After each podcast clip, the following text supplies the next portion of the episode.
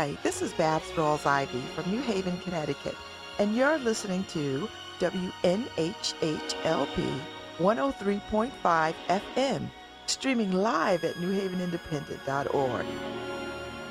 Woo! Happy Friday, beautiful people. That was Tony, Tony, Tony uh, anniversary. That song sounds so good.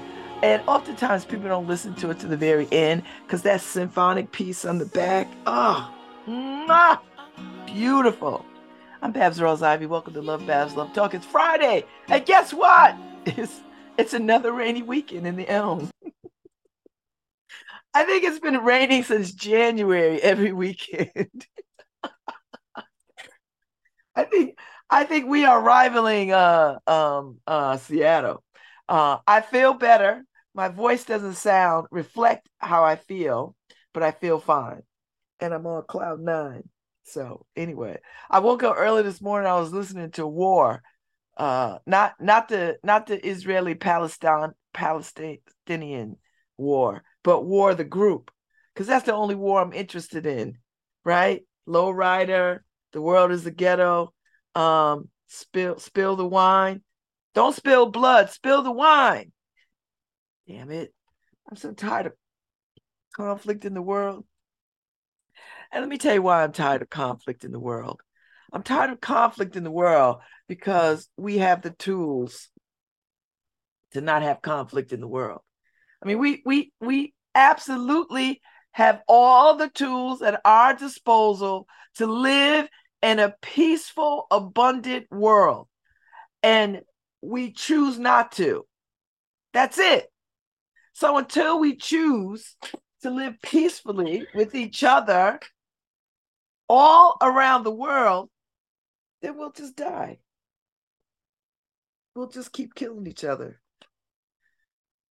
You know, you just you'll just keep killing each other, each other and displacing people and repeating the cycle of uh, of people leaving their land because they can't live there because some other people want the land and and this is true everywhere. That like this this is why i don't understand israel and there's and their eh, well i'm not going to say all jewish people because it's not all jewish people because there are jewish people out there that are protested this very moment about this what's going on and they are sick about it. Uh but this this is this this like anything else around the world. The Ukrainian people. I know there are Russian people sitting in their homes in Russia like, we should not be doing this. I know it. I know it as I know my name. There are people who are sitting, not sitting, but doing all that they can to broker peace all over the world, in different parts of the world, wherever there is unrest and war and genocide. There are people who are not in alignment and in agreement with any of this.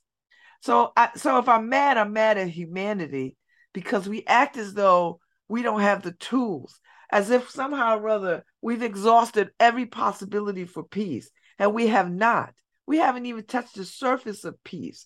We haven't even walked a mile for peace. You cannot, walls are not going to save you. Military might is not going to save you. That's not the answer. It's not the answer. Apartheid is not the answer. Anywhere in the world, borders with police and military is not the answer. It is not the answer. So until we are willing to broker toward peace, to walk in truth, then we're going to live with war at our doorsteps all the time. All the time. And we have, and everyone's like, oh, it's complicated. Ain't nothing complicated about peace. You either have it or you don't. That's not complicated. Have conversations with people. First of all, you got to stop shooting at people. That's how you start. Stop shooting at people you know, and then own where you were wrong. Own it. You know what? We was wrong for putting up this wall. We were wrong for putting military on these borders. We were wrong. And please, please, people, don't come at me with, oh, people are crossing the borders. People are crossing the borders all over the world. Oh, because when you say that, what you're saying is we don't have enough. Oh, we don't have enough. Yes, you do. And and and and if you streamline processes for people to come in, then you won't have this foolishness. Because people people wouldn't leave if that people wouldn't leave places where they were safe and could live peacefully. They wouldn't leave places. Who who would leave if if they could be someplace uh, peacefully?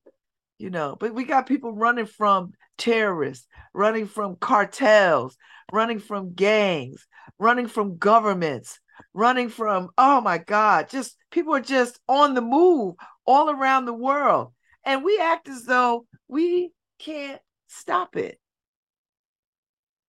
We act as though we, we have no tools. And by tools, I mean language and intellect and diplomacy to to to fix this. But we we choose not to. Like we we prefer an act of war. We prefer an act of war. Loss of lives and destruction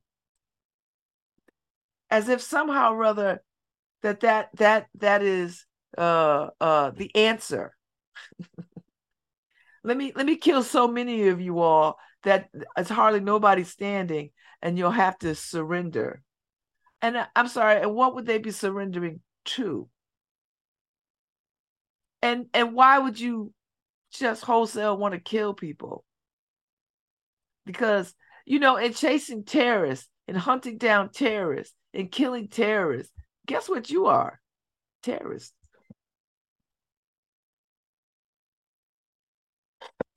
You know, you think I'm just kill I'm gonna kill everybody on that land and and and hopefully I'll get some terrorists. There's no guarantee I'll get terrorists, but it'll send a message to the terrorists that I'm willing to kill everybody in my wake to get to you. Because that's that's essentially what you're saying. You know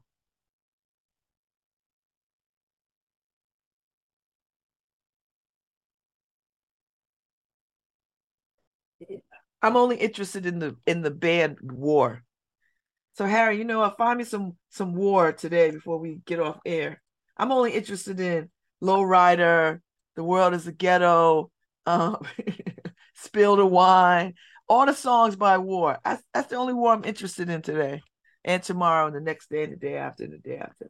And don't get me wrong, I'm not anybody who thinks uh uh we shouldn't have a military or any of that kind of stuff. Cause that's a that's a that's a hard sell for people. Because people can't imagine not being able to defend themselves, you know, from whatever. You know. But people like but people build walls. Walls don't make for good neighbors. I, I see it in my old neighborhood. There's so many walls, so many fences, high ass fences. I'm like, do you know how fences work? Whatever you're trying to keep in, guess what? You're not gonna get out. I'm just the world is the world is we- we're wearying to me. The world is wearying to me. Can I say that? What what gives me hope though? What gives me a lot of hope? I was sitting at Hillhouse High School yesterday for brunch and essays because Dr. Shaka Felder um, called some of us to gather and work with students on their essays. And it was like three or four categories of students. Students who were just beginning, these are seniors, seniors who are who are writing their essays for college. And and they begin with uh they start they have uh, students who who are at the beginning of their essay who are you know in the middle of their essay and those who just need some polishing up of their essay and so so it was a bunch of us gathered you know it was me and markeisha senator gary winfield um, alder um, um, jeanette morris Miss morrison um, new brother man police chief of the state uh, i can't call his name and I don't know if Gary is listening. Gary, text me and tell me what that brother's name is because I can't remember his name. I know he got a big head. I, I hope he's not listening this morning. Didn't see me on the street and, you know, have me catch them hands. I don't know. Uh, but it was good. I was sitting next to a young man. I don't know what his uh, nationality, ethnicity was, but he was he had a he had a beautifully written um um uh, uh essay uh and uh, and I enjoyed talking to him. He had a he had a he had a good sense of how to do it. I was I was quite impressed. Um, but you know, listening to the kids talk, listen, let me, let me say this. And maybe I was one of these kids too. But we have young people who are so, so tired of New Haven, so disconnected from New Haven that all they want to do is get out of New Haven.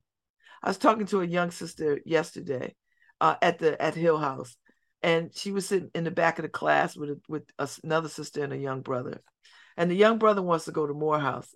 And he was like, that's his only school. I was like, well, there's some other schools, like have some other schools because Morehouse is pretty competitive. And I'm not, you know, not I'm I'm praying over him. Um, but the young sister was so adamant about I have to get out of New Haven. I don't want to be anywhere in Connecticut. And I could hear in her voice that she has seen too much. That she has seen too much and has gone through too much. And the only way that she feels like she could have some peace or whatever in the world is to leave her home city. Now, I'm all for kids leaving. I, I am a huge proponent of kids going outside of their city, but we have to figure out a way to get kids back to, when they graduate to come back and and make this city uh, what it should be, you know.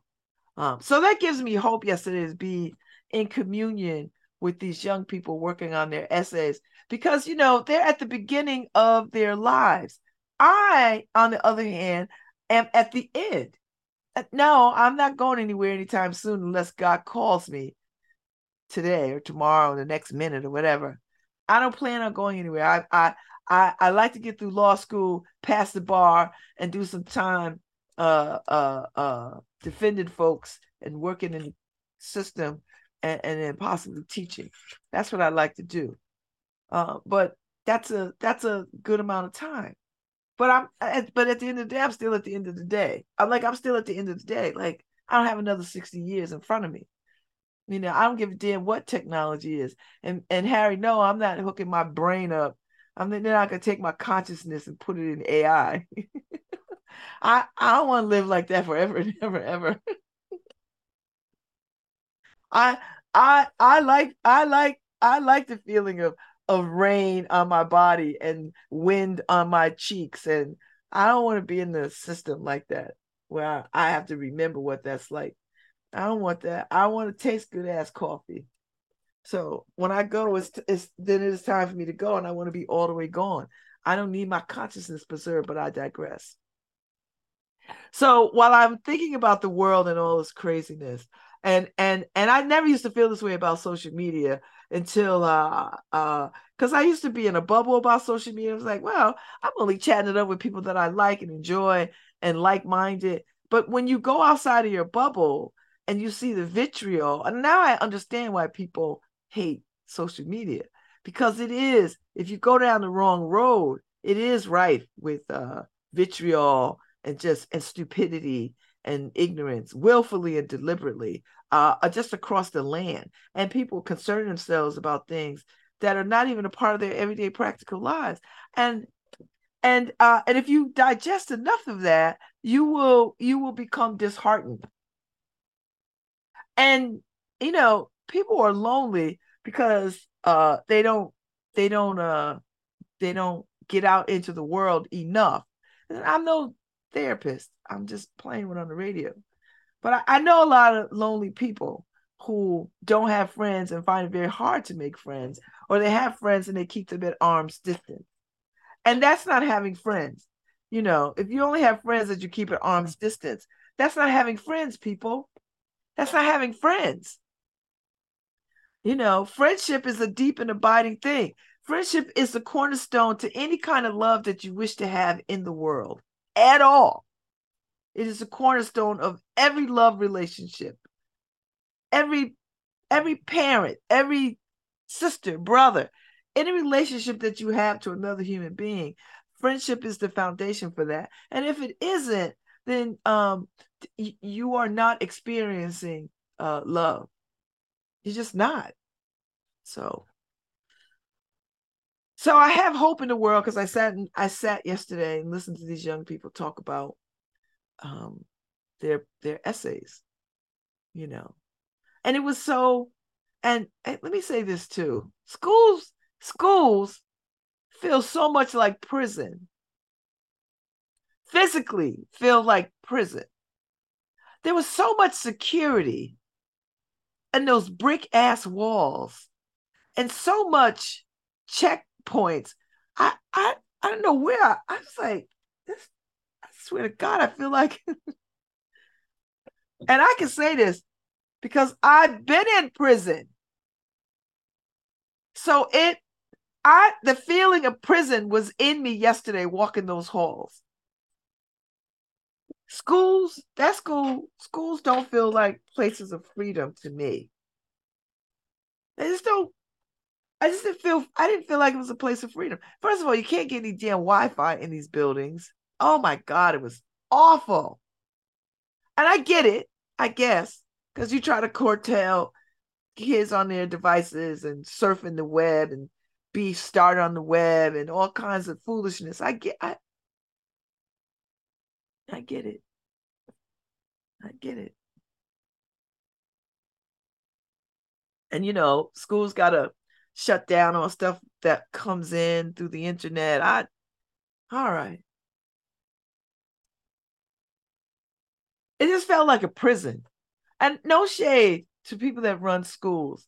I, I know the work that, that y'all do. It's it is admirable. It is necessary, and and and you do it with a care and commitment, unlike other professions. I get I get it because you care about the future of young people and the world. So you become an educator to to to make sure that the world uh, moves forward. I listen. That is noble. Still, schools feel like prison. It just felt like a prison to me. Felt like prison. And I was like, man, this feels like prison. I, I couldn't tell the difference. I really couldn't tell the difference. I guess maybe I think the difference wasn't they wasn't in jumpsuits. I mean, I wasn't in they nobody was in khakis. And you know, to this day, I don't wear khaki. I will never, the rest of my damn life, wear khakis. I don't wear tan khakis, green khakis, blue khakis. And let me tell you something. Before I went to Danbury Federal Prison Camp, I had khakis. I was your khaki blazer kind of chick and a pair of loafers. I don't wear khakis now.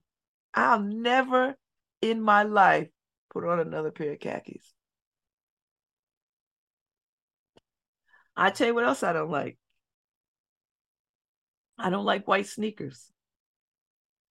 I don't own any white sneakers. I don't think I will own any white sneakers. I own some creamy cons that are sparkly. That's it. Because I went to prison. I can't, I, that's just stuff I'm not going to do. I'm just not going to wear khakis. So I don't wear khakis. So anyway, yesterday Hillhouse was uh it, it was a good experience. This the future the, the future is bright dystopian and bright.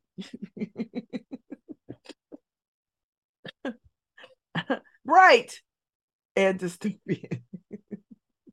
I worry about these babies. I, uh, uh, with all the technology and the freedoms that could come along with being a little more freer than when I was a kid, I, it just seems tough to be a kid. It just seems seems to be tough, and there's conflict everywhere. You can feel it. I don't know. I just think humans we we are we are we are um we are becoming people that don't deserve to be people. I just think humanity is a gift and we are squandering it chapter and verse. But you know, when you when I feel this way, then I, I take myself to places that bring me back to myself. Like Sunday, uh, the Center Church on the Green is is having poetry Sunday. Can you imagine? And it's gonna be with our poet laureate, which I'm I'm uh I'm just uh I'm just amazed. So uh I'm just I'm just amazed by that. Because that's what churches ought to be doing. You know? So that'll give me that'll give me hope. Why would you send me this? Anyway. Uh that gives me hope. So I so I, I always try to pull myself into things that that give me hope. Like last night, Ife and I showed up at uh the film the New Haven Docs Film Festival was going on, and we saw two films. One was uh uh, what was it called? Uh, tender, uh, brief tender light. Um, Arthur Musah uh, did this film uh, following these four or five African students from various parts of Africa, like uh, uh, uh Kigali, Rwanda, um, um, Ghana, uh, Kenya, and uh, somewhere else. Um, and and they all went to MIT because he went to MIT. And uh, he went to MIT like 20 years before they went to MIT, and he was from Ghana, and he was struggling with. Uh, he thought the film was going to be about about uh, how he felt when he went off in the responsibility of being an African in America, getting an education, and then going back to Ghana. But then what it really became about for him was he couldn't go back to Ghana because he he uh he finally admitted to himself that he was gay. And you know, Ghana is like on some ish right now with trying to pass these ridiculous laws about uh being gay, allies of gays, all this other I mean, they're trying to punish by death and by prison imprisonment. I'm like, Ghana, you're trying to be world class, but yet you do a colonizer ish. I need to go over there and be like, Ghana, knock it off. Before colonizers came to those shores, Africans understood that people had duality. They understood this. And you acting as though y'all you're not African, but you are more colonizer. And by colonizer, I mean white, British, Western descent. And you're not. Tap into your own roots. Get back to your own culture and your own history and do away with this westernized foolishness of trying to harm your own people. Ah, but anyway, because it just burns me up when I see this anywhere. I'm thinking, I'm not gay. I've got lots of friends are gay. My children are fluid, whatever that means for them. I'm with it because I love them. I don't care what they do, short of them being serial killers, rapists, and murderers. I'm for them. So anyway, the film was about. So the film ended up being about uh, uh, tracking these these students who went to MIT, these African students who went to MIT, and their struggles with their identity, trying to be African in America, and when they come to America, they're black, and with all that that comes with being black, like you know issues of safety and police brutality, and and being othered and not being welcomed, and all these things, and and it happens to them, right? They, you know, oh, but it was a beautiful film because you don't often sort of see um, that side of of, of of of of immigrants, particularly African immigrants. Uh, oh, and Nigeria. The other the other brother was from Nigeria. Uh, African immigrants uh, and what their struggles are when they get here. You know, I mean, all the things that that they need to do and be and learn as they are here. So it was a wonderful movie. Um, and uh, and it followed them for a, a good period of time. They grad they all graduated. Um, the Nigerian cat got a job, but his visas because you know America has such a hard on. Can I say that? Uh, America has such disregard for Nigeria that it they always make Nigerians have a tough time. And I get it. I, I get it. I understand because uh, you know, Nigerians are the number one scam artists in the world. It's not me saying this.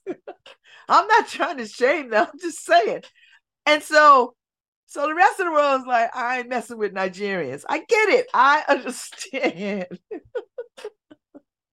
no shame. There are there every Nigerian is not a scam artist. Let me be clear. But they do run the racket on scams, hands down.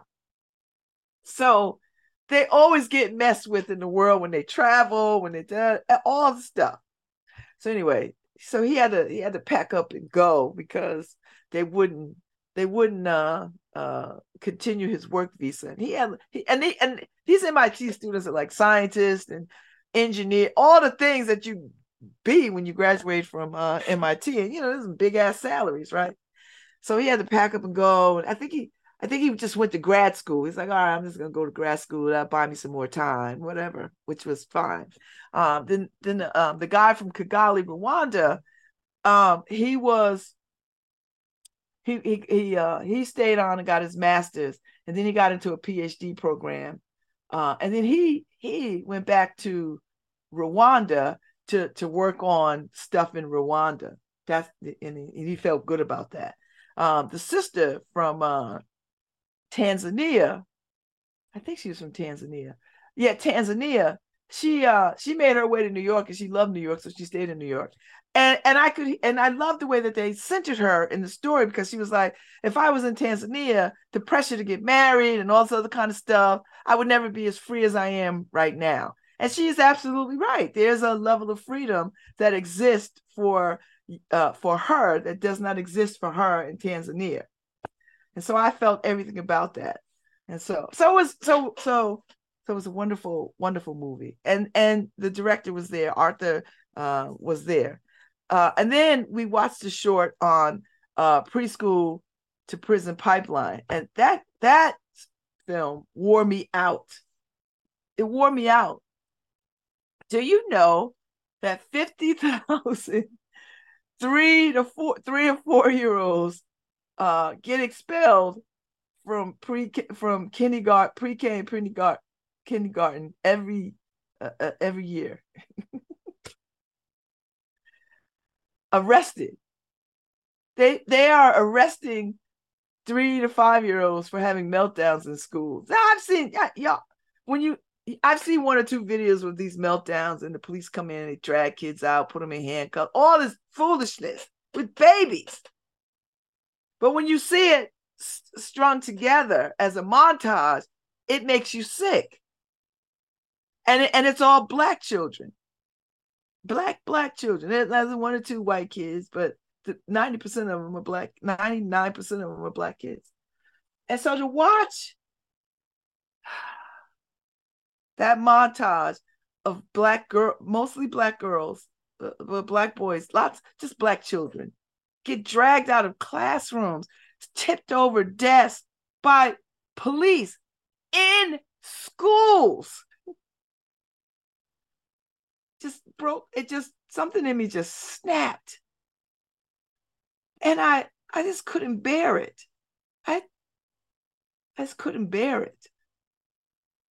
You know i i just and you know to sit in a room with white people to watch this happening to black people is a level of prickliness i can't explain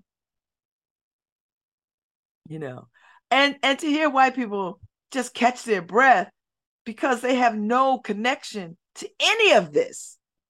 That's the thing. And I think this is the beauty of why film festivals are so necessary so that people can learn something that they don't have uh, access to or it's not in their everyday practical life. But when I saw, and the sister, Dr. Uh, I can't call her name. I didn't get a chance to talk to her because she had to catch a train back to New York and she had to go to the bathroom. And then we just bounced. Uh, but she she talked she talked passionately about this, and she talked about it from a very personal experience with her brother. And uh, and who among us doesn't have family members, particularly Black people, who got some family members, cousins, uncle, brother, father, somebody who has been in the carceral system. And she she was a um a special ed teacher. And she said she kept saying all these black kids come to special ed. And she's like, they were brilliant. So she's like, I don't understand. She's like, well, well, maybe something's wrong. You know, maybe there's something they're not telling me.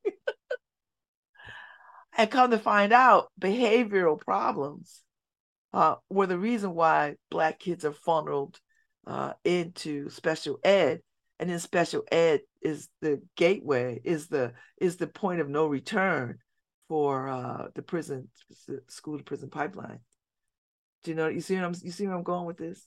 So uh so you stand at the so special education becomes the gateway you know uh, not unlike the the you know the last place that slaves saw before they were you know kidnapped to uh to these shores and uh, it was just uh, painful. Painful. And and and even though my kids are grown and i'm grateful that i am not raising kids i she made a point that you know you cannot just because you don't have any kids in the system or just because it still affects you. And that was like a gut punch because i'm always quick to say i'm so glad i don't have kids in this system right now but then I have to think to myself, well, the, all these kids are my kids because uh, when when when these kids are are uh, uh, in in jails and prisons and all these other places, they have to come back into community. And and community is the place where they come back to. And if we're not prepared for them, if we have no awareness, if we have contempt for them, if we don't have any supports in place, guess what happens? Then jail becomes a revolving door. That jail, prisons become the, the, the depository for broken children into adults. And if we don't put some stopgaps in place, real stopgaps, you know, we we have got to sort of say you have to invest in communities. You have to invest in communities more because people come back to community if there's nothing in place in community then they have to figure out a way to make a way for themselves. And guess what? You know because because you know there's still this disconnect between incarcerated people and prison. I'm, let me tell you let me tell you the truth. It I, I am well educated well educated. I got a bunch of degrees right? Which doesn't make you well educated but i'm educated and well traveled and well read and I know how hard it was and is for me as somebody that has a felony over their head. And if it's hard for me, imagine, imagine people with less, less, less, I mean, so much more less, how hard it is for them. For them. You know, when I was apartment hunting and I tell people, you know, the applications and all this, I would tell them up front uh, I'm a felon, and and doors would slam in my face. And and people I know would recommend me to people that they know who had apartments, and I would go see the apartment. And once they find out it's me, they're like they're excited. But then when they find out I don't have great credit, uh, I went to prison, then it's oh, you know, no, thank you. And I and let me tell you something. And this and this is challenging. I I I go with pay stubs. I'm gainfully employed. Like I have a job, I work. I go with pay stubs. I go with all the things that adults, you know, have to prove that I'm I'm not shady. I'm not gonna get in here and not pay rent or whatever and tear up your property or any of that kind of stuff. Like I have to prove that. Now, if I have to do all this, and I don't say that to say uh, I'm better, I'm just saying, if it's hard for me that has all the things that we say people should have to be successful in the in, in the world, except for this one thing, how hard it is for people who don't have experience, don't have a, a bona fide work history, who don't have education. And by education, I mean high school diploma, or all they have is a high school diploma, all these things. All these things all these things. So I, So when I hear people pay lip service to second chances, I hear people say, you know, I just like, mm. show me better than you can tell me because I, I can't hear you. Because I, I, I, I see people struggling all the time, bouncing from couch to couch because they just got out of prison and they're felons and they got rap sheets and all this other kind of stuff. Housing is tenuous, employment is tenuous because you know what? You know what? You can't have a job if you don't have an address. If you don't have an address, guess what? You can't have a job.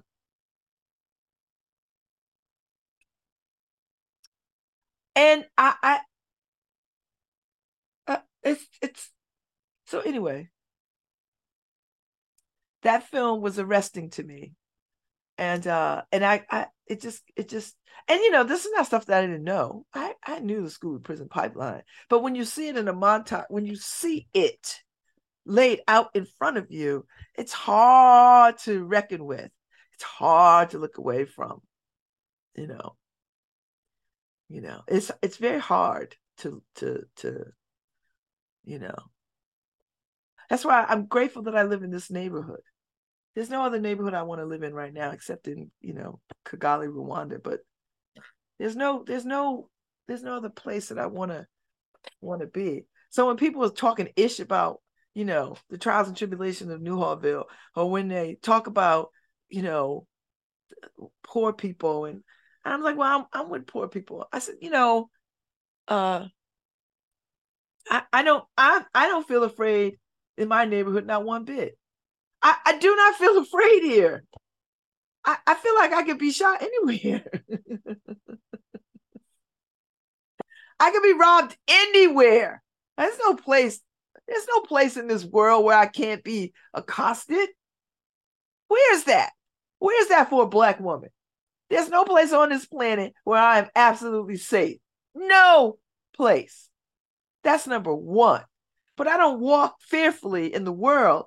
I have an awareness that I don't, I don't, I know that at any moment or any time or any place, some mess could happen. now, I'm not inviting trouble because God knows I don't need no trouble. I'm just saying. So I don't, I don't live with this. I live on Bellevue Road, and so I feel safer. Uh-uh, uh-uh. Because people go, uh, listen, I've had my car stolen from Bellevue. I had my car broken into on Bellevue. You know, I don't feel uh that's not that's not that's that's not the things that make me feel safe. So I don't concern myself with with being afraid to live in this neighborhood. I like this neighborhood. It's vibrant. I like seeing black people walk down the street. I like seeing young kids run up and down the street riding their bikes. I like seeing kids you know, and sometimes their parents walking the damn dogs. And I know them. I'll say, Oh, you walking the dog today? Yeah, he had football practice, or she's at violin practice, or you know, it's my turn. Well, you know, I can't find a child. I gotta walk the dog. And these are the kind of exchanges I have off off my porch with my neighbors. I didn't have that on Bellevue. I didn't have this kind of exchange. Everybody, everybody pulled into their driveway, went in their house. And if you got your mail, you waved at people. If they was outside, you waved. Hey, how you doing? But it wasn't, I'm intimately involved in my neighborhood now. My neighbors across the street, my neighbors next door and next door to my left and my right, the neighbors across the street. Uh, the Latino family that lives across the way, they got this fully decorated Halloween thing going on.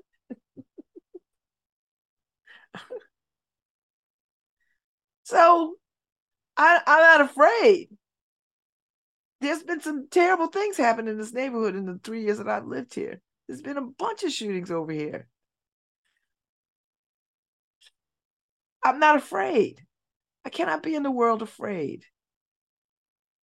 I just, I just, I just won't. So, so when they see me walking, they just see me walking. When they see me outside, they see me outside. He's like, oh, that's the that's the fancy lady on the porch. the I'm the fancy lady. you know, because I'm I'm I'm holding court. You know, my friends come, they hang out, we drink wine, we eat, we drink. I'm just chilling. I'm just building a little community like that. You know. So th- there's a lot of things that got my interest, a lot of things that just trouble me, a lot of things that bring me joy. You know, but that film last night worked my nerves. You know, I don't have the wherewithal to go to anybody's board of education meeting. And let me tell you why, because I, I served on the board of education for Common Ground. I was the chair of the board for a good while. And when it was, t- and I stepped off because I think I was there for like damn near 10 years. I was like, it's time for me to go. And I didn't pull no punches with these, with this, with the teachers, parents, none of them. If they talked ish to me, I gave it right back. I, you know, they're like, "Oh, you work for us." I, I don't, I don't work for you. This is, I'm volunteering to do this, and I and I volunteer wholeheartedly because I care deeply. You know, I tell you, I was telling somebody the other day. I said, you know, was, my son graduated from Common Ground. My ex husband and I was sitting in the audience up until the last minute. We were like, "Is he really graduating?" Like, this child, we was worried. We sitting there until the last minute. I mean, when they actually handed him his diploma, and we rushed the stage to make sure it was a real one. Child, we was like, oh my God. You talking about somebody relieved? Because you don't know what it took to get that boy to graduate. Because he had dropped out. Uh, but he graduated. And he told us that in that moment, he said, Mom, Dad, college is not for me. I said, Well, Gregor, how you know? He's like, Mom. He's like, You see how hard it was for me to get out of high school? I said, But Gregory, college is a whole different vibe. He's like, I don't want to know it. I was like, okay, son. I had to respect it because he he wasn't, you know, my son Gregory's not a hyper person. He's a very relaxed, he's Virgo. So he's a very relaxed, easygoing, you know, chill, chill. I had to respect it. Because you know, I was on this thing about all of them going to college. All of them. And uh and then that's when I started to realize that it's not about what I want, it's what they want in their best interest of themselves. And I think as a parent, some parents don't get that. Some parents will go, will push their children and direct their lives to the point that these children have no no sense of of ownership of their own lives. And so they get in the world and they don't know how to maneuver the world. And so sometimes they roll off the wheels because they roll off the rails because they get a taste of independence and freedom that they weren't given as they were coming up. So they make bad decisions. now we all make bad decisions. That's how we learn. And you know, these parents who think they're trying to stave off bad decision making, uh-uh.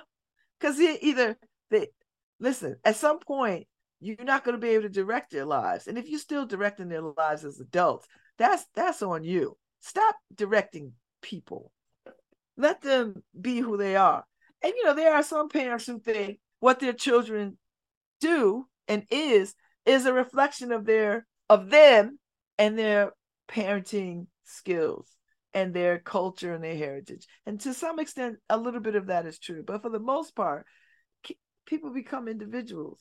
You know, I, I, I say this all the time. I see it all the time with people people can be grown up in the same household and have different values and do stupid really stupid things you know so uh it's not like they didn't hear the same same message.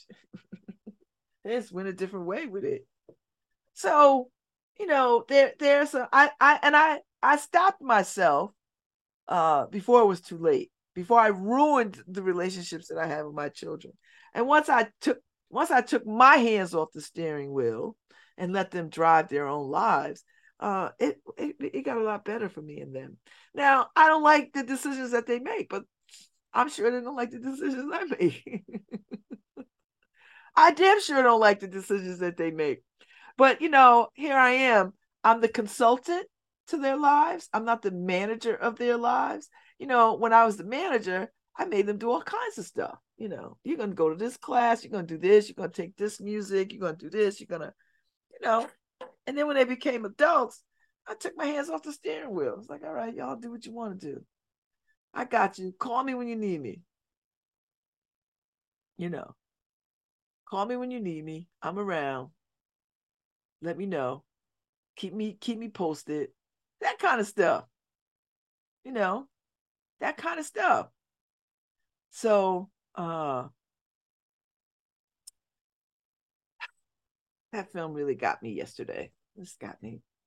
You know, these little children go to school, and you know, so many parents are at a loss because and the, and the and the director of the film, the producer of the film, the maker of the filmmaker, she was like, you know, when schools tell parents something about their child, parents don't necessarily question it because they think, well, if it's the school, they have my kid's best interest. So if they're telling me this thing, um, okay.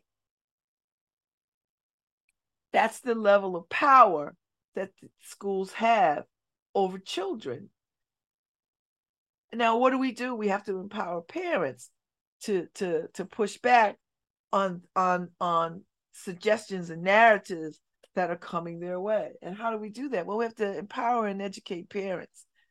You know, uh, and that's why gathering parents is such a, a, a big deal. You know, and the training of parents uh, is a, a a big deal. You know, parents are the first leaders, the best leaders, uh, and the best advocates uh, for their children. Now, I'm not talking about every parent, so don't. I I know that there's some awfully, awfully terrible parents out there. I know I've I've adopted four kids. I know that the things that people are capable of doing to their children that make them lose their children. That's some real stuff. So I'm not talking about those parents. I'm talking about the parents who show up and who are willing to do whatever is necessary to get their kids from A to B to C to D all the way to Z. I, those parents, the parents that are are for it, not the parents who are not for it. You know, we have to distinguish that sometimes because people get people hear what they want to hear and ready to, you know, storm the castle gates for some foolishness. I talk about every single parent. There's some good parents and there's some not so good parents. And we know that. So we're not gonna have that argument or that conversation. What I'm talking about is the parents who who who need some support around uh, and some confidence. Because you know, when you deal with boards of eds, or you if you ever been to an IAEP thing, an IEP, and they talk that language, because I had to do it. I had to do it my son Khalil and uh, and they didn't really know who I was when I stepped in there. I could tell they didn't know because they was talking to me as if, you know, I don't know what they. uh, I, Lawrence and I was sitting there, and uh, and he, he, could feel me get heated, so he put his hand on my hand to like, don't don't un, don't unleash the kraken just yet. and uh, you know, and it felt like an inquisition. You know, you sit around a table, you sit on a, in front of them, and they sit around you, and it feels like it's like five people, and it's like an inquisition, and it's very intimidating. You know, particularly they're all educated, and they think you're not. You know, or they know that you're not, and they spurt off that met, and it's usually some young white people, you know, sitting in front of you talking to you as if they know better. I've I've had this experience. That's why I'm talking about it. And I'm sitting there and I'm like, all right, let me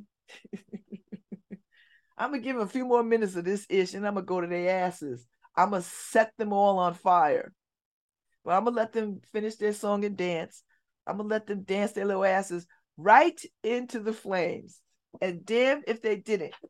I got up there and I, you know, started talking in my low serial killer voice. You know, when you drop your voice down an octave or two and you speak softly so they have to lean in to hear you. Yes. I was like, let me tell you something.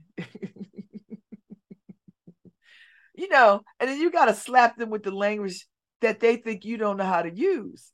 See, that's that's you know, we those of us who know how to do it, we do it. That code switching is a real thing. You know, we know how to get in those spaces and use their language to slap them upside the head. And then we get back in our spaces and we talk the way we want to talk.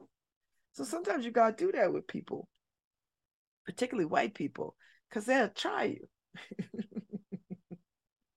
Let me tell you something. I've been tried. So you have to deal. So you have to deal with that foolishness, right? And I had to like bring them to task.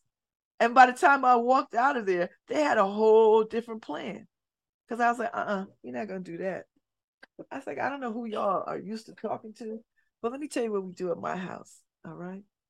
Let me tell you. And I was already doing way more at my house than they was even doing in the schools. So I had to let me correct that. So I had to get them told. I remember one time my my I, you know when I was teaching my children literacy and and you know the love of books. I remember Khalil was so gung ho about reading that he would read so much. So he had a little sheet of books, uh, a little t- you know they had the little sheet to keep a log of the books. And I remember he went to school one time and the teacher was like, "You couldn't possibly read these books." And uh, and she said that to him in a nasty ass way. So he came home and uh, and he didn't want to read. I was like, "Khalil, you love reading. Like I we we went to the library and got all these books. You like these books." My teacher didn't believe that I was reading these books. That you know. oh, the next day, I got on my broom. I went to that school. And I said, "I'm sorry. Let me let me get a or I uh I said, "Let me let me get the teacher, his teacher and the principal right now." they were like, "Oh no, we can make an appointment." I said, "Oh no, no, I'm here right now. Let's let's do this right now." I said, "Find somebody to take care of her class for five minutes and get me in the principal's." I swear to God, get me in the principal's office. And I got in there. I said, "Let me tell you something. I don't know why you would insist on calling my son a liar. I mean, he was a liar, but he wasn't lying about this." I said, he read every one of these books. Let me tell you how I know, because I sat with him and he read these books every last one of them to me. And let me tell you something. I have four kids. Can I tell you how exhausting that is to sit with four different kids and hear these books? Well, I said, I did it. I said, because my commitment to literacy is such. Girl, she apologized. He got an award at the end of the year for the most books read. And I admit that. Now, he's a liar about a lot of things, but he wasn't lying about the books he read. All right, I'll be back it's uh October is uh breast cancer awareness month, and I got some folks coming on to talk about a subject that I didn't know existed. So anyway, um, Dr. Andrea Silber and attorney Emily Rock uh, are the medical and legal side of an innovative medical legal partnership which provides civil legal aid to breast cancer patients at Yale New Haven Hospital. So they'll be on at 10:15, and we could get into this and can hear what it's about. So I'll be back.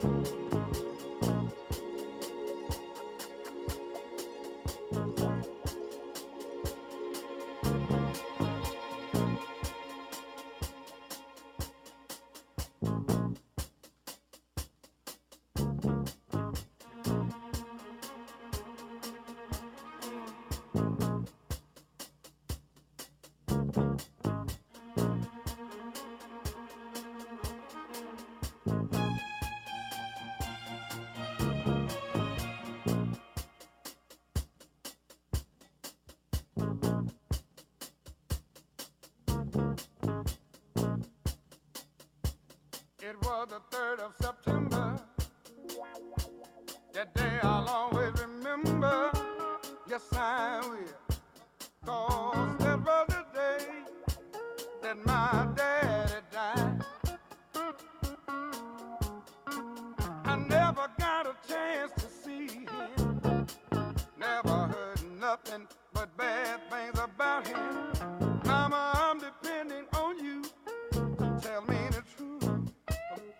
just hung her head and said, son, Papa was a rolling stone.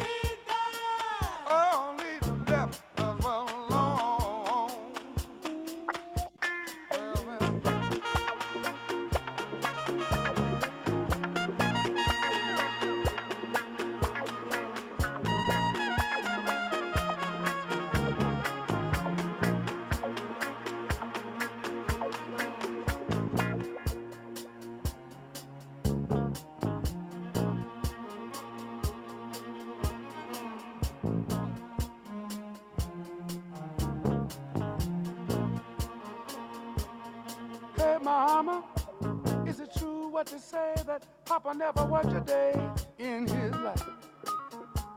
And mama, some bad talk going around town saying that Papa had three outside children and another wife. And that ain't right.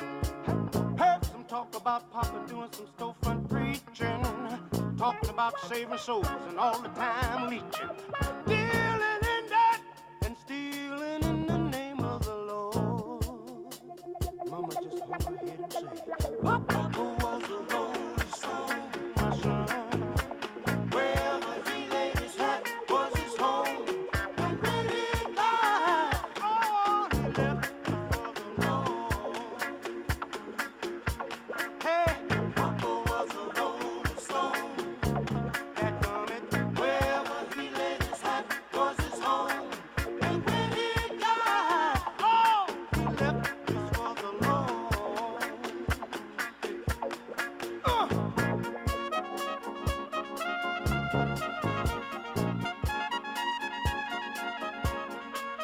dun, dun.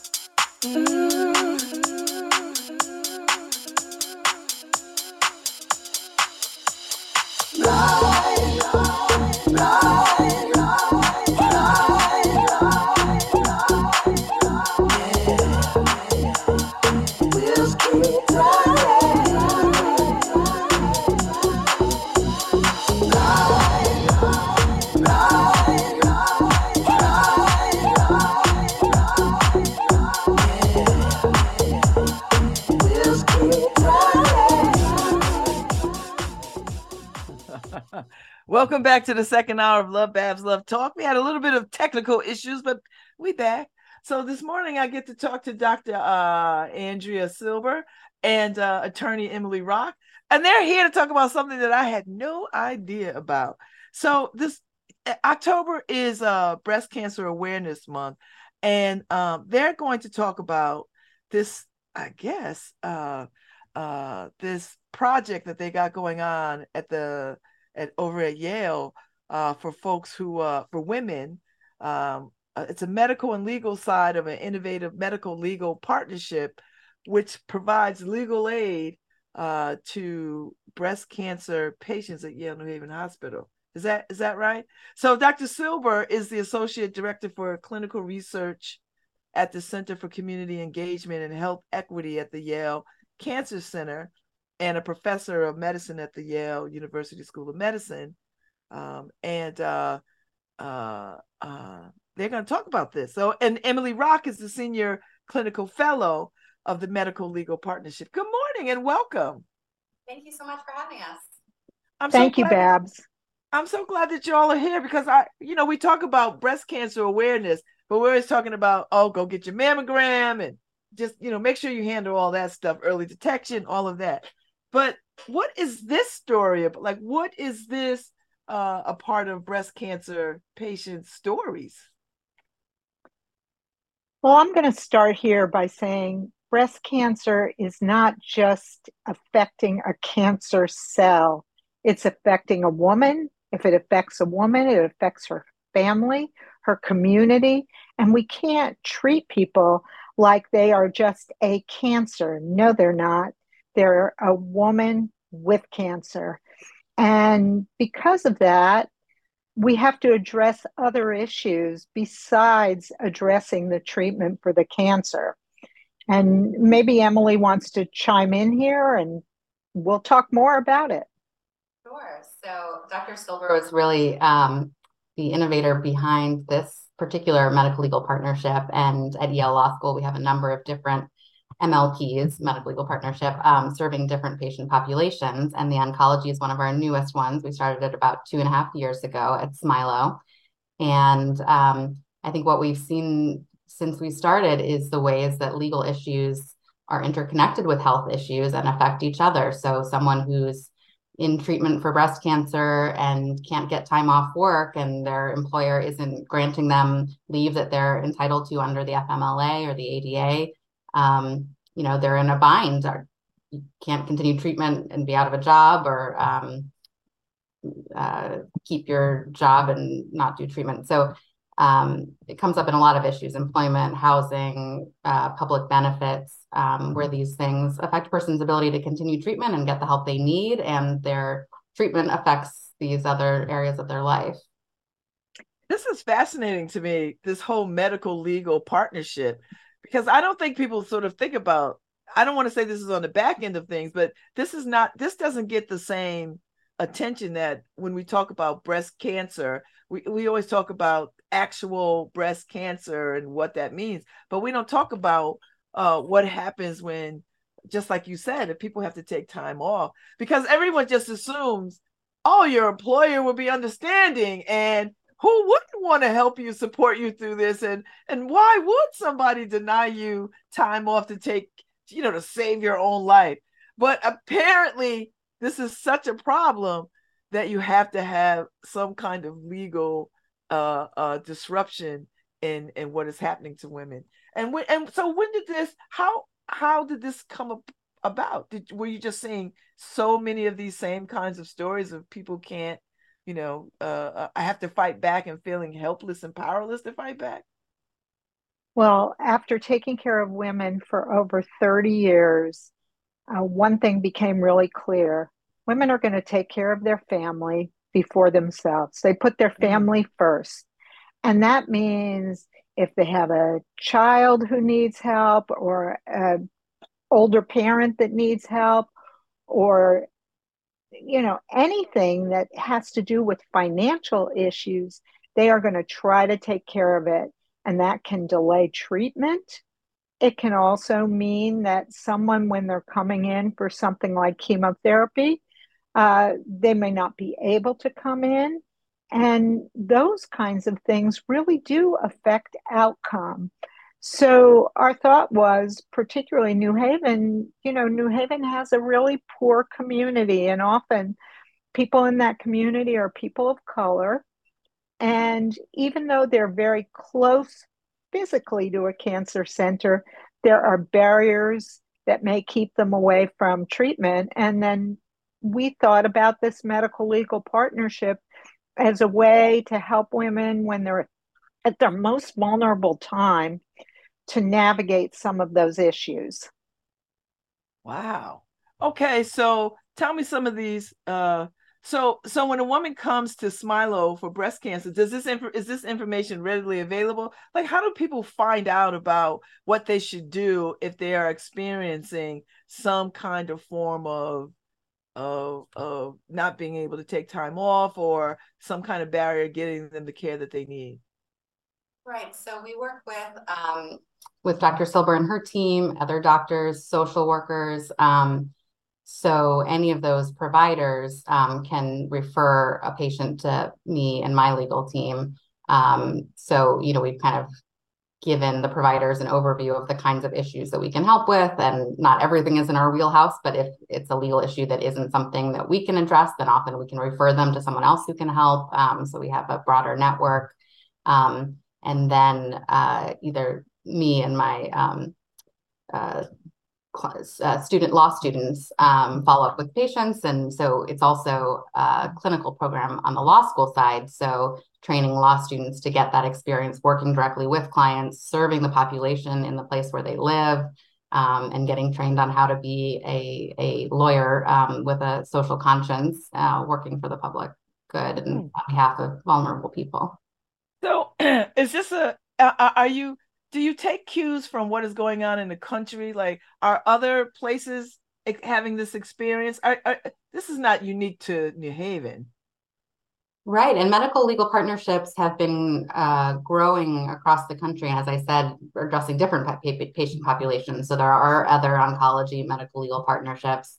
Um, and then other ones, some of the others that we work on um, are working with um, people returning home from incarceration, um, mm. palliative care patients, um, geriatric patients who have a diagnosis of Alzheimer's or other forms of dementia um, undocumented immigrants. So those are all different patient populations where we partner the law side with the medical side to help address um, these these issues together.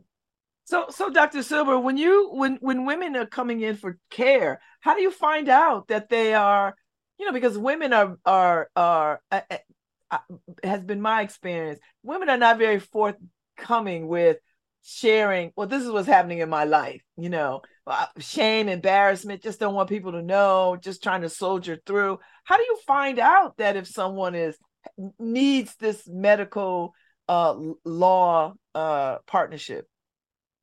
That's a great question. And um, when we talk about my team, my team isn't just me, it's not just me in nursing, it is everyone who that patient meets. That may be the person who checks them in, it may be the person who's taking their blood pressure, who may be their cousin, and say to me, you know, so and so, she's about to lose her housing. So sometimes it comes from the patient directly to me, but often it is a team effort. And I can't tell you how many times the women who are checking those patients in, getting weighed, who are often community members themselves, may tip me off. You know, so and so's not doing well today. She's got this going on in her life. Okay. So, this partnership, I'm looking at your flyer um, that you sent uh, the other day, which is I mean, I, this just blows my mind because I had no idea that this even existed. But um, you help with uh, if people have issues with applying for disability or other benefits, which I would imagine, Emily, is overwhelming. Like paperwork can be overwhelming when you're in the midst of some kind of care, right? That's exactly right. And even things that, um, you know, from the perspective of a lawyer or law student seem like maybe sort of a straightforward set of forms to fill out it can be really daunting and just the sort of sheer number of pages that you have to fill out. Um, and so we have worked to um, educate patients and providers. And so Social Security Disability Insurance is one example where we put together a guide for patients that says, here's the information you're going to need to have to apply. Here are the different ways you can apply. Here are all the forms you need in one place. And then as you work on it, if you have questions and need help completing the application, you can come back to us and we can work with you and so and and then it talks about you have uh, i'm going through the bullet points employment including accommodations. What what does that mean? Right so someone who's going through uh, through treatment depending on their treatment regimen they may need to take time off from work but then they also might need an accommodation like they're in a uh, you know immunocompromised state and so they're not able to work in person even though their job is usually in person but with the accommodation of working remotely, they could continue to work. And so um, working with the employer to grant those accommodations, which under the Americans with Disabilities Act, um, reasonable accommodations are something that a person um, has a right to uh, when they're undergoing cancer treatment. Um, and like you said, we would want to think that all employers are going to be understanding and say yes to whatever you know their employees need but it's not always that straightforward. And sometimes we do have to push back on employers who are denying what we think are really a reasonable request. And and and, and you're dealing with uh, immigration issues which i can't even imagine because the level of fear that immigrants have.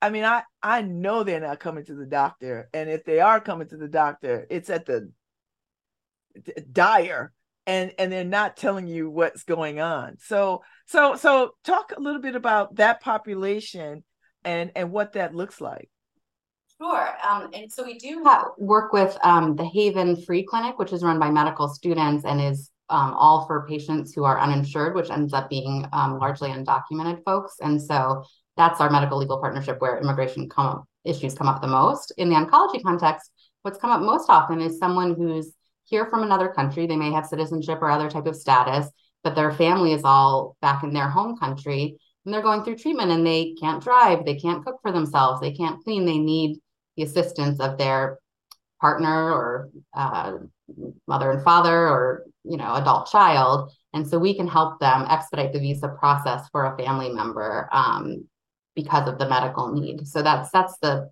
particular situation that's come up most often for us mm which obviously makes a big difference to have that kind of support um, when you're going through chemotherapy yes. radiation.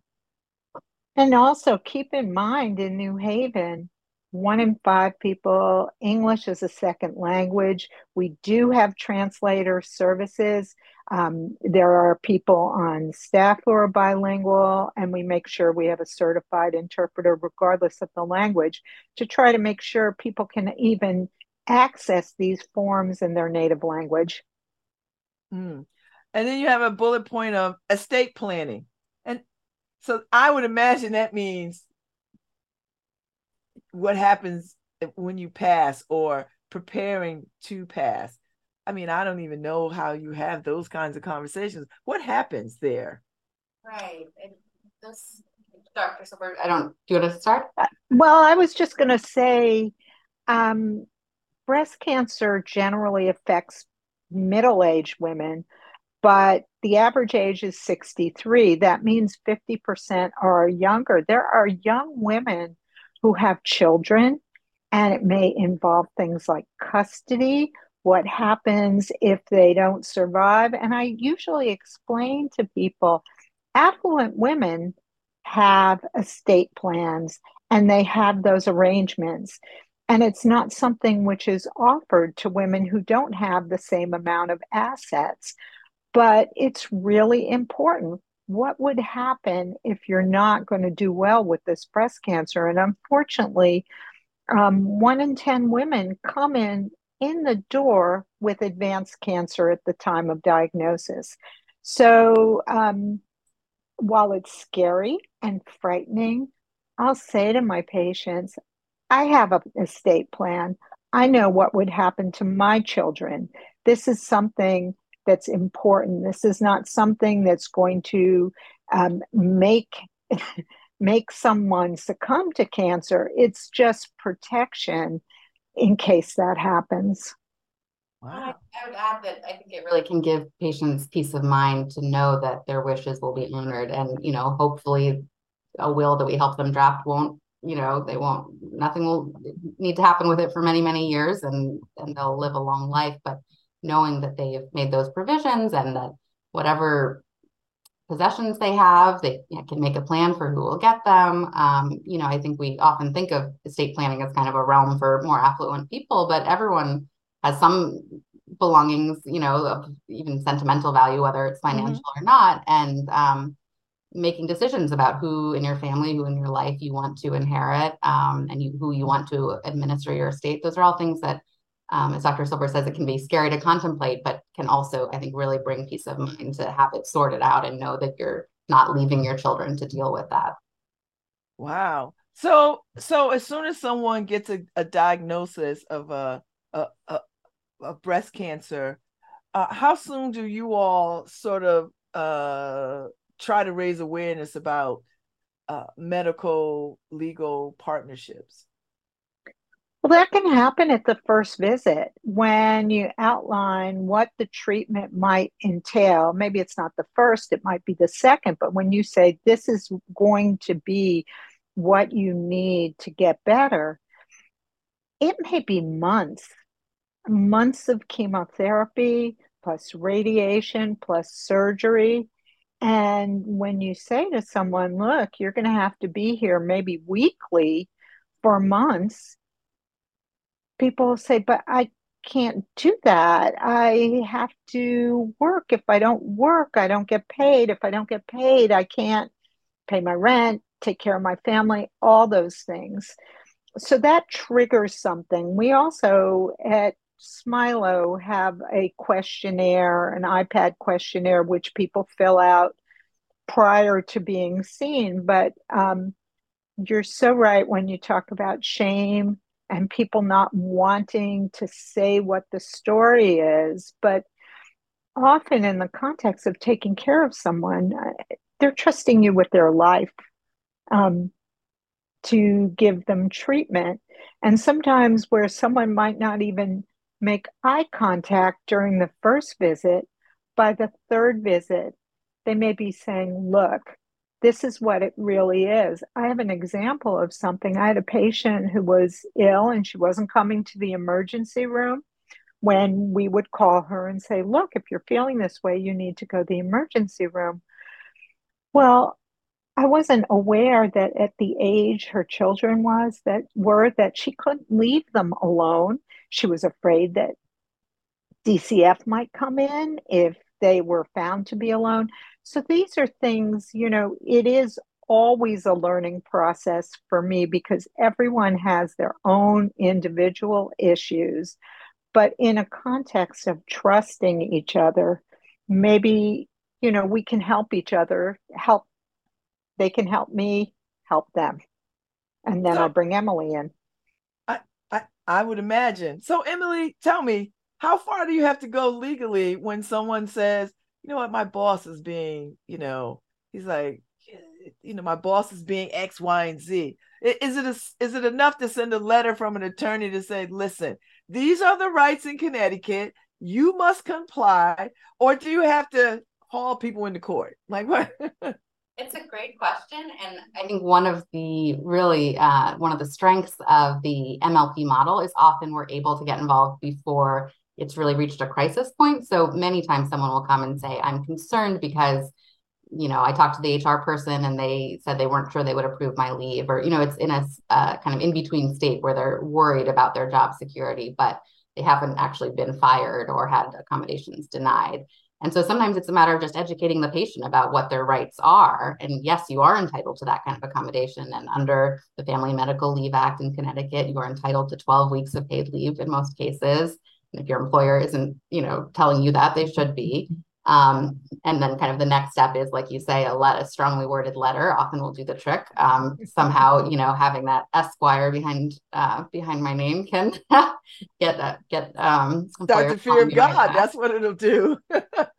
Yes. Um, so it's it's it's pretty rare that we would actually get to the point of going to court, but that's always when we take on a case, we're agreeing to kind of follow through with whatever it takes. Um, so if, you know, if we think someone has a valid claim, we'll take it all the way to to trial if that's if that's what needs to happen. And and do you see this with um um housing too? Like when housing becomes tenuous for people? Um, Absolutely. Yes. know- And right, we have um and that's another area where ideally we're getting involved before there's an eviction on a person's record because unfortunately once the judgment of eviction has entered, it's very hard to find a new place and it becomes kind of a vicious cycle. So if we can get involved maybe when a landlord has told the tenant that they intend to uh, evict them, but they haven't actually initiated court proceedings or they've just started and you know it's early in the process, we can file an appearance and help the patient tenant kind of navigate that situation or talk to the landlord's attorney and kind of negotiate a deal that will allow um, a patient to stay in their home for some period of time while they secure new housing. Because as you can imagine, if you're a cancer patient, having uh, stable housing is, of course, um, even more important than for the average person, I would say. So so I I know uh this medical uh legal partnership is not unique to women, but women seem to be the most vulnerable in these kinds of these kinds of things. I would imagine um because breast cancer is such a private, even though the, the marketing and the awareness raising, you know, every October we're all wearing pink, but it's still um uh, it's still very uh, debilitating to women, and it's still very a silent kind of club of women who are are trying to navigate these waters. And I can't imagine um, being sick um, and having to like deal with the legalities of things. Right. It just adds, it's kind of insult to injury to have to deal with those things. And often I think um, being someone who can listen to a person's story, that in itself is powerful. And for us to be able to um, provide a safe place for someone to share what's been going on and what's challenging for them. And, you know, unfortunately, sometimes from a legal standpoint, the answer is there isn't a legal remedy. Um, but I consider that to be, you know, it's not as helpful or satisfying as when you can um, get a great legal outcome for someone, but it's still information to to explain why not every time your boss is being a jerk, you know, is there a legal answer to that. Um, and so we're still providing that listening ear and then that kind of informed information so that they can plan accordingly. So, so Dr. Silber, um, I I understand you're like a leading one of the leading doctors around Black women and breast cancer care. Is that is that accurate to say? Well, that's the, I'm that's just I'm just reading that praise in and all the medical maybe- stuff. No, but um, been in New Haven since 1981. The people of New Haven taught me how to be a doctor. When I came here, I, you know, was young and didn't really know what to do. And this is my time to give back to the families and the people that train me. Um, and I find it very gratifying. I mean, there are always things I learn. October, in addition to being Breast Cancer Awareness Month, is also Domestic Violence Month. Mm. Um, when I started in oncology, I didn't realize how big a problem this is. And when you talk about shame and keeping silent, there are other things that come up that we can help, whether it's legal, whether it's social work, or whether it's just giving someone a number to give them a safe space. Uh, there are all sorts of things that I see, and it it is my time to be giving back. I mean, that's the you know, I wouldn't be here if it were not for the community of New Haven. And I do a lot of outreach and community education. And once someone came up to me and said, Wait, you're a doctor, you make money. Why are you doing this? and, you know, I said, That's why it's important for me to do this. It's important for Yale, it's important for the Cancer Center, because women of color disproportionately do worse with breast cancer. And it has a 40% increased risk of death for Black women with breast cancer. Some of that has to do with the kind of breast cancer that you see in Black women, but some of it has to do with these other things that we can't quite figure out that have to do with um, very obvious barriers and some barriers that are a lot more subtle but need to come down for everyone to get equal care. Mm, hmm I, I would imagine, Emily, um, this is legal matters is not just about young people. You got some elderly folks that, you know, and I don't like, I, I really don't want to, you know, I'm 60. So when I say elderly, I'm always thinking about other people. But, you know, women who uh, uh, are in my age cohort um, who you know almost about to retire uh, maybe gotten divorced maybe the children are out the house. Um, I, I would imagine that you would see some of those because those issues are different than say someone who's 40 you know the legal issues are a little different.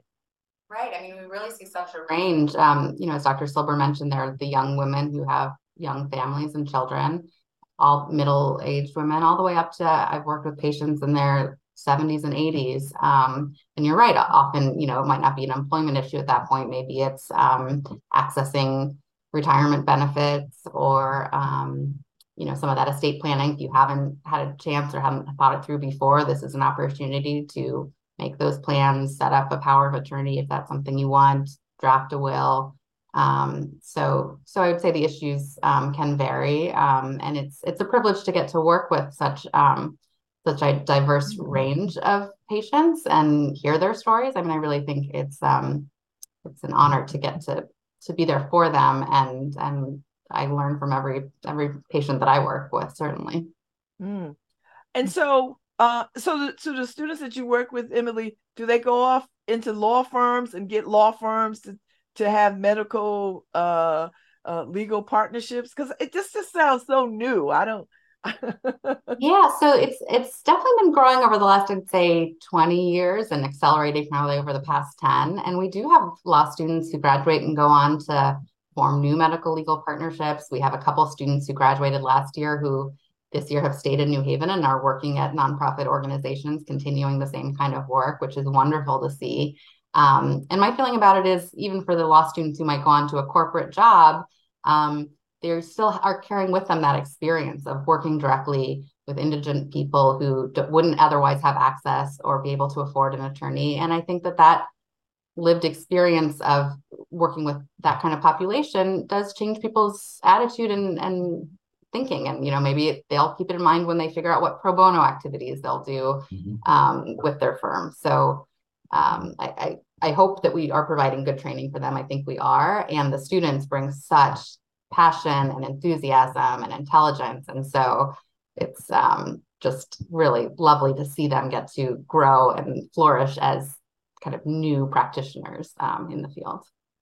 And so, Dr. Silber, I would imagine that having a medical legal partnership helps you do better at what you need to do on the medical side to help alleviate some of this worry and fear.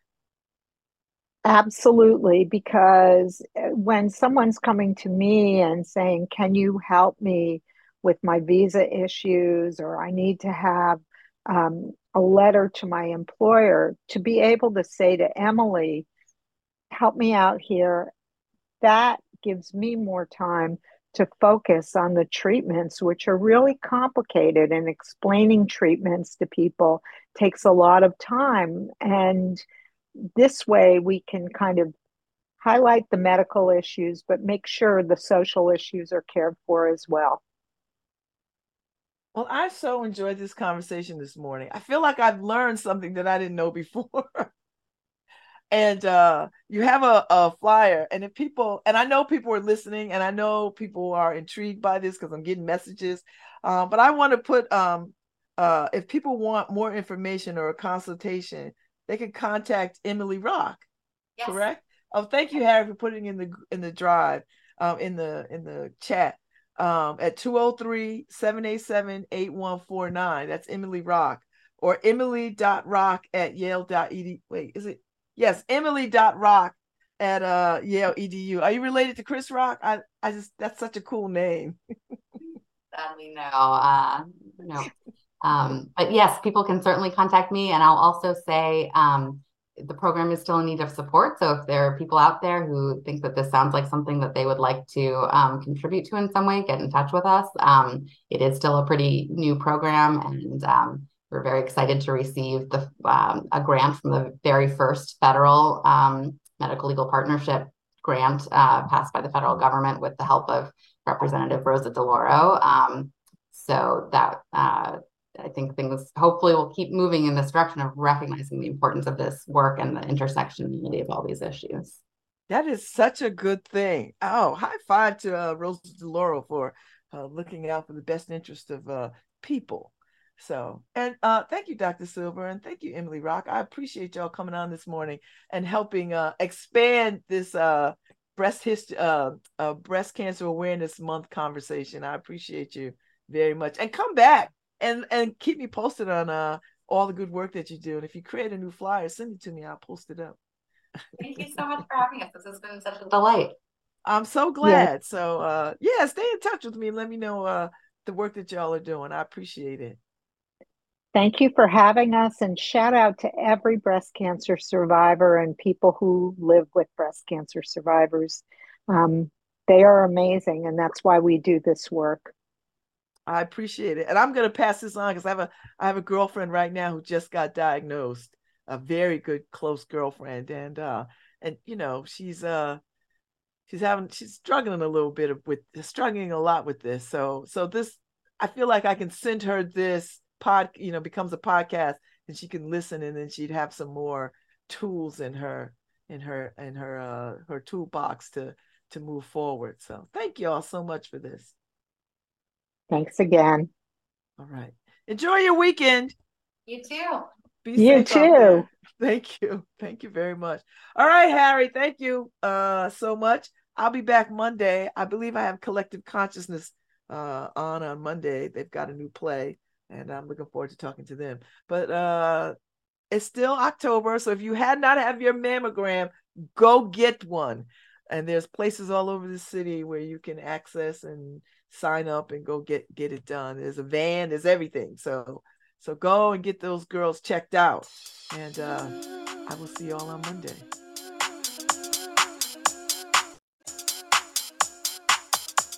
Love.